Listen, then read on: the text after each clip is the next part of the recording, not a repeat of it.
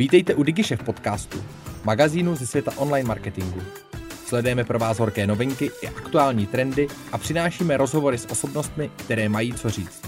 Přejeme vám inspirativní poslech.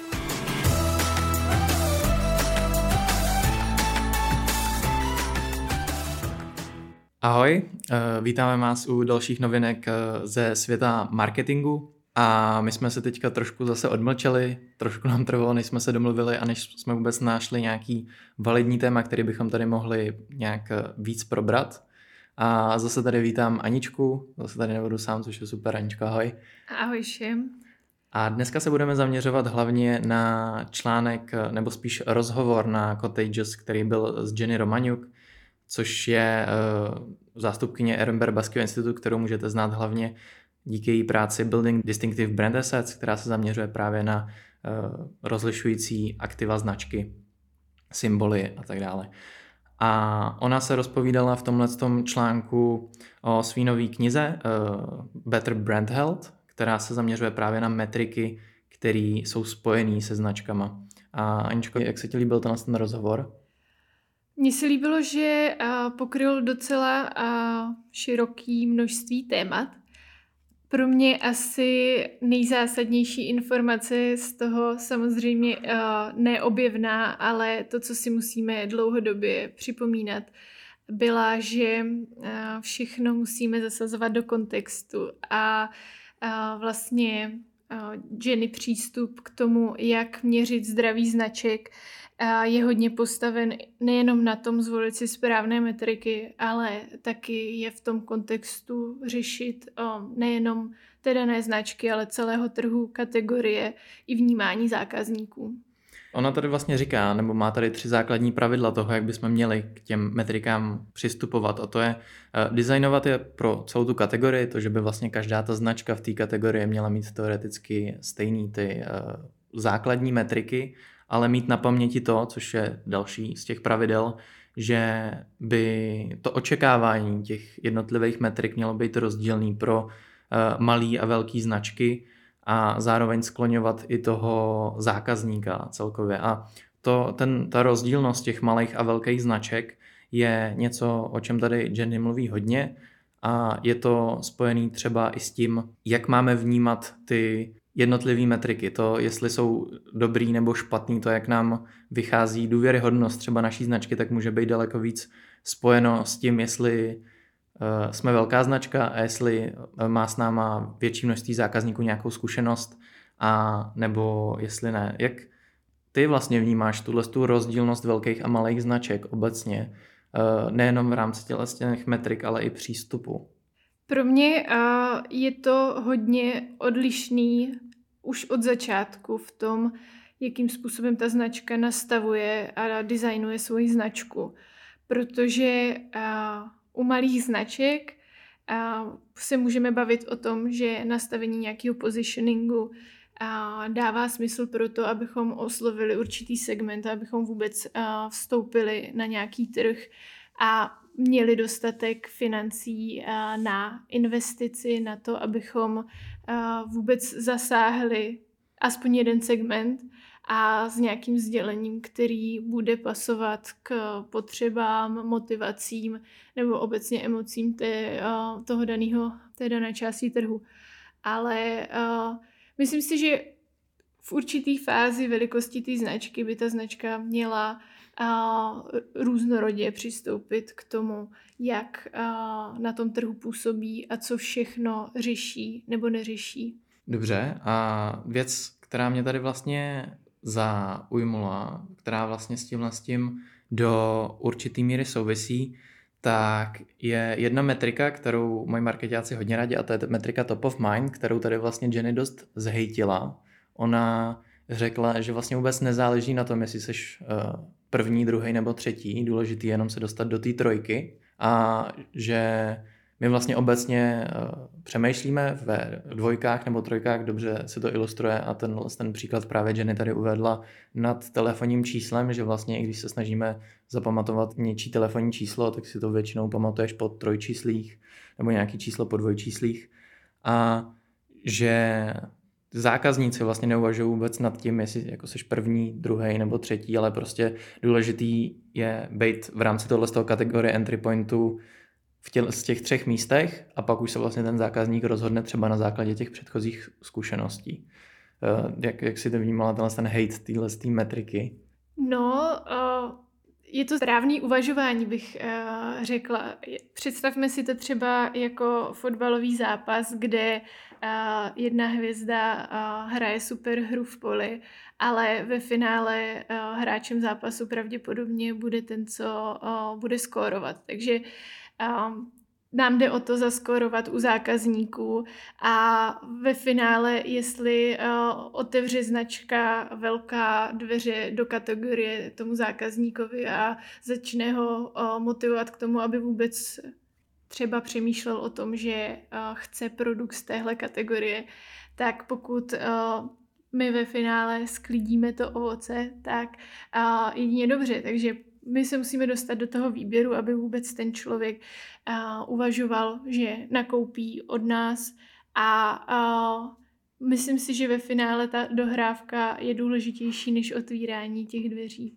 Jasně. Celkově tak se nám tady otevírá takový větší téma, uh, téma kategorie entry points.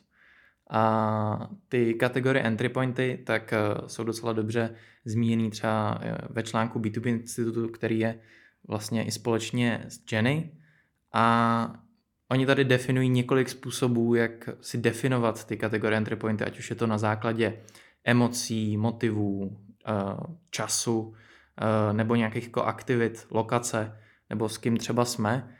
Eh, těch způsobů je vlastně několik a ta značka se má rozhodovat, jestli tyhle ty entry pointy obsadit na základě tří věcí. To, jak moc je to kredibilní, jak to dokážeme té značce vlastně uvěřit. Eh, někdo by to mohl vlastně spojovat i s positioningem a s tím, co vlastně ta značka jakoby dělá, jestli to dokážeme věřit, nebo obecně s komunikací, bych řekl. A další je competitiveness, to, jak moc je obsazený ten kategorie entry point. A pak commonality, to, jak moc je vlastně spojený s tím, uh, s tím nákupem. A tady se zase vrátím k tomu článku, kdy uh, Jenny tak tady zmiňuje vlastně to, že některé značky můžou vyhrávat jeden fight, ale prohrávat celou tu válku. Vyhrávat bitvu, ale prohrávat válku. To je to, na co jsem chtěl navázat. A e, to se vlastně pojí i s tím, že my se můžeme soustředit na ten jeden kategorii entry point, ale ignorovat vlastně ten zbytek a může to být třeba kategorie entry point, který je špatný. Co se týče tohohle z toho, tak e, máš nějaký přístup k tomu, jak třeba tohle to zhodnoceno, jaký vůbec máš jako názor na kategorii entry points obecně, na tuhle, tu, na tuhle tu teorii Ehrenberg Baskýho institutu a vůbec na, na, na tu jejich práci?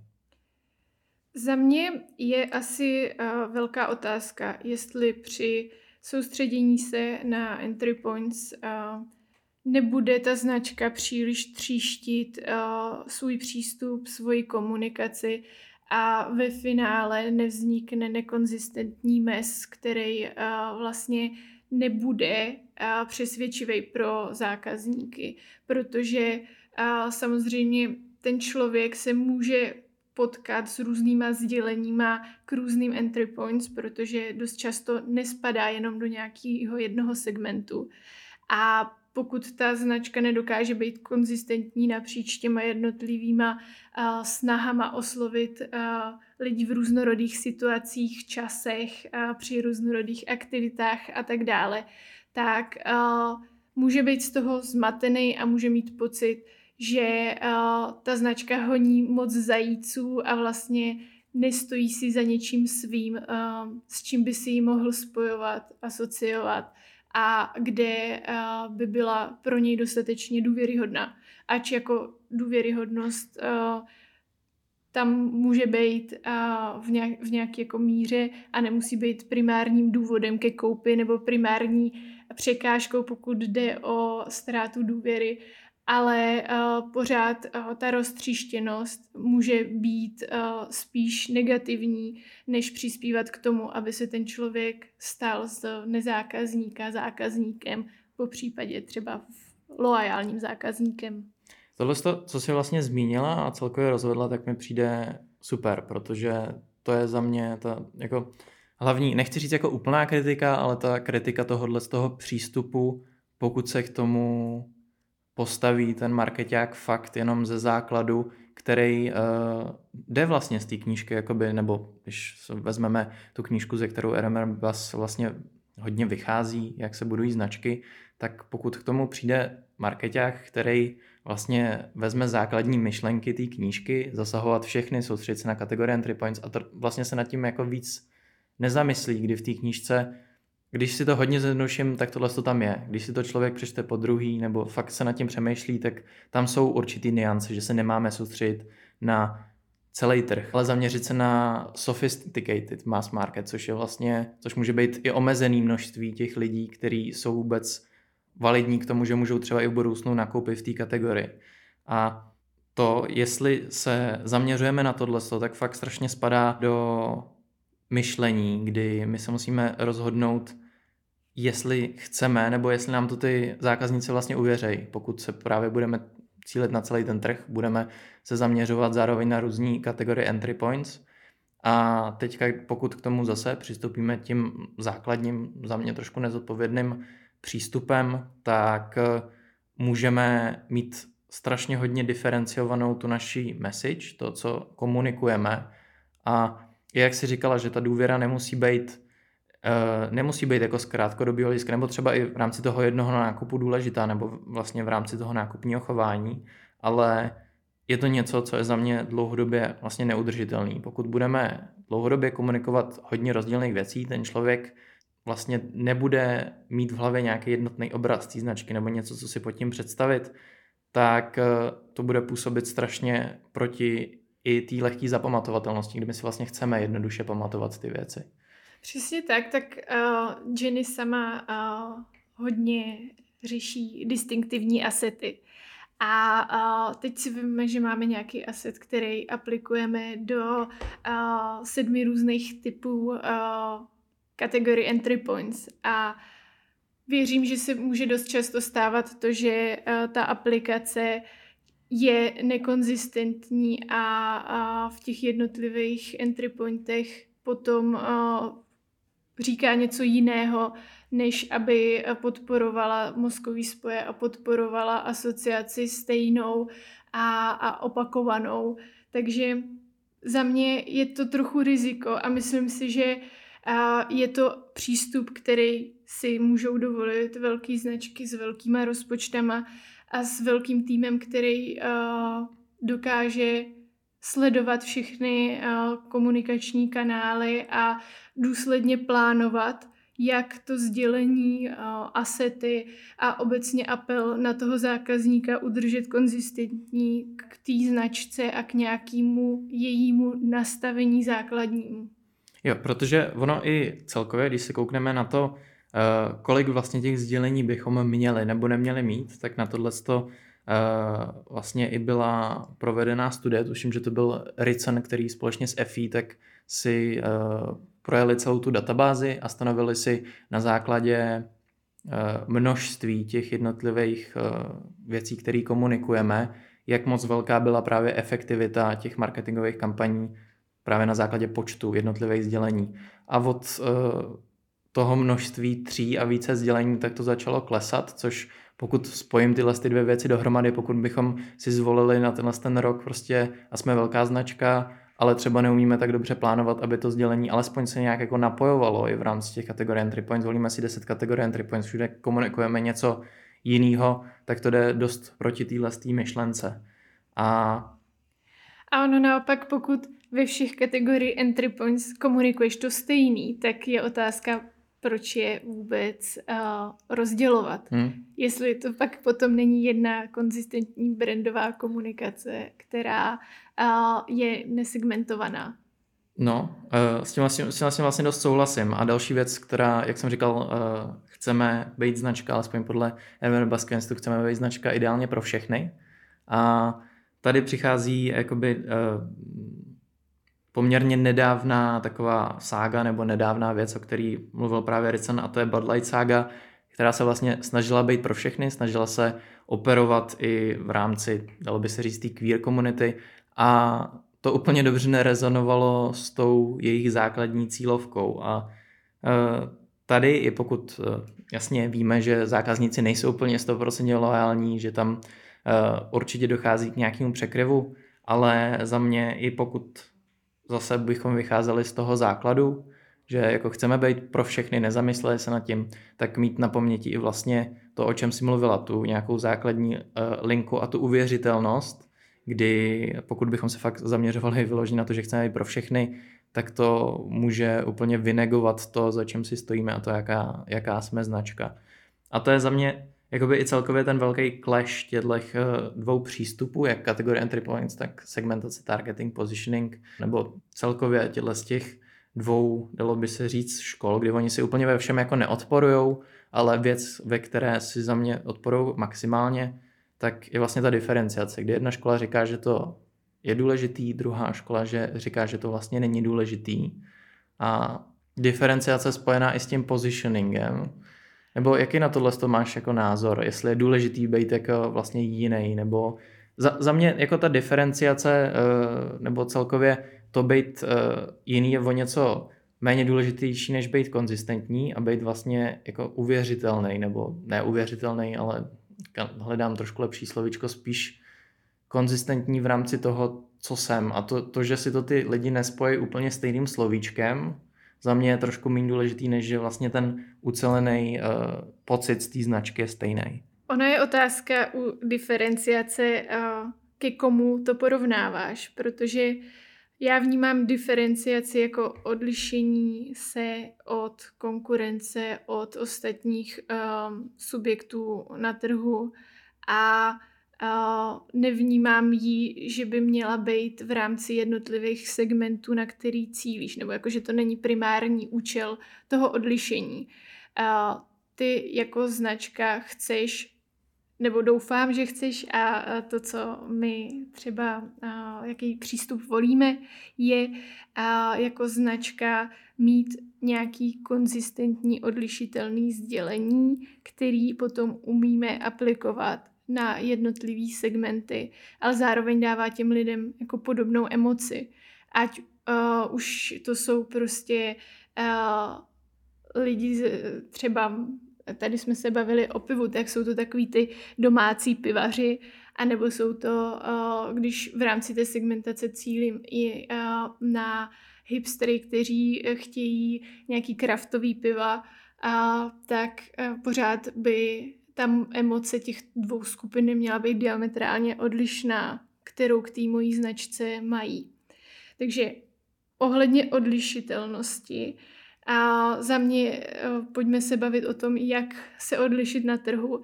A v tomhle to je asi téma, který už uh, říkám po 250. Za mě ty značky jako ztrácí koule, odvahu a, a vlastně nějakou uh, snahu být jiný, zábavný nebo emotivní nebo uh, duhově barevný, je to jedno, ale prostě uh, dost často ty značky pokulhávají už jenom v tom, že to jejich uh, sdělení a pozice je tak jako plochá a plitká a právě snaží se být pro všechny že není pro nikoho, protože ty lidi si to nezapamatujou. A pak už je jedno, jestli plitký sdělení eh, rozsekám na pět různých segmentů a je to, je to prostě nuda, nuda, šit, šit pro každou skupinu, kterou se snažím oslovit, nebo situaci, nebo cokoliv. A takže jako za mě, eh, co značky můžou udělat líp úplně na úvodu, je eh, nebát se odvážně se odlišit i kdyby to mělo znamenat se zaměřit na jednu specifickou skupinu.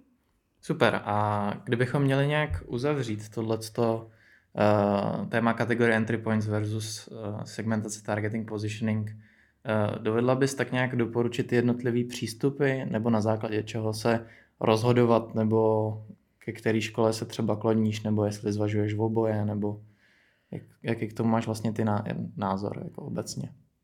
Pro mě je to hodně otázka velikosti značky, otázka toho, a co si můžete dovolit s ohledem na velikost cílovky a, nebo velikost ano, cílovky a těch segmentů, který oslovujete a můžete oslovit a velikost rozpočtu, protože a, lidský mozek je eh, opravdu omezený na to, že dokáže skonzumovat jedno eh, sdělení v jednu chvíli a i když se nám vybaví tři, čtyři značky, tak pořád už když k těm třem, čtyřem značkám máme dodat ještě nějaké asociace a nějaké emoce a tak dále, tak najednou toho člověka zavaříme.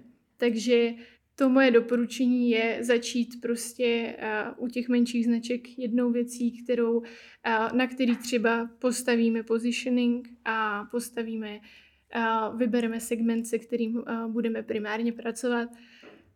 U větších značek si můžeme hrát s trošku složitějšíma strukturama, ale zároveň díky tomu, že i dost pravděpodobně je tam mnohem větší možnost si tyhle věci testovat a měřit, tak vlastně v rámci nějakých pretestů si udělat obrázek o tom, jestli vůbec takhle jako rozsáhlý struktury dávají smysl.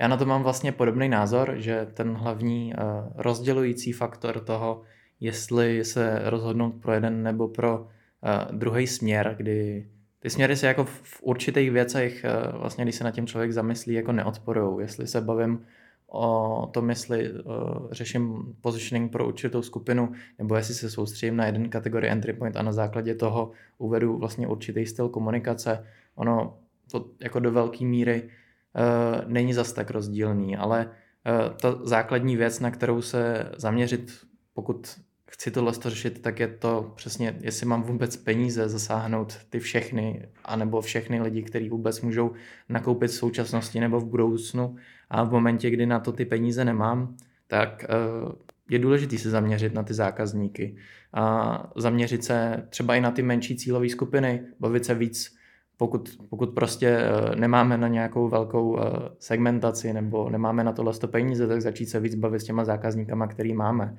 Snažit se eh, přijít na ty důvody, proč u nás třeba nakupujou a i s tímhle s tím pracovat, což je věc, kterou může vlastně udělat jako každý, každý e-shop, každý, každá značka, začít se víc bavit s těma zákazníkama, což je zároveň za mě velká výhoda těch uh, menších značek, že vlastně kolikrát ty majitelé jsou v přímém kontaktu s těma zákazníkama a kolikrát přesně, a já už jsem to říkal i tuším v minulém díle, že kolikrát ty velké značky, ty listy, velký segmentace nebo velký výzkumy, kolikrát se dělají do šuplíku a třeba se na základě nich ani nic neprovádí. A jasně, nemáme zahrnutý celý trh, ale udělat si takovou nějakou základní segmentaci z toho, proč vlastně u nás lidi nakupují, co je pro ně důležitý a jak vůbec ty naši zákazníci přemýšlej, tak u těch menších značek, který uh, mají vlastně ten větší osobní kontakt s těma zákazníkama, může být ten základní stavební kámen toho, jak budeme nad marketingem nebo i nad positioningem a targetingem uvažovat.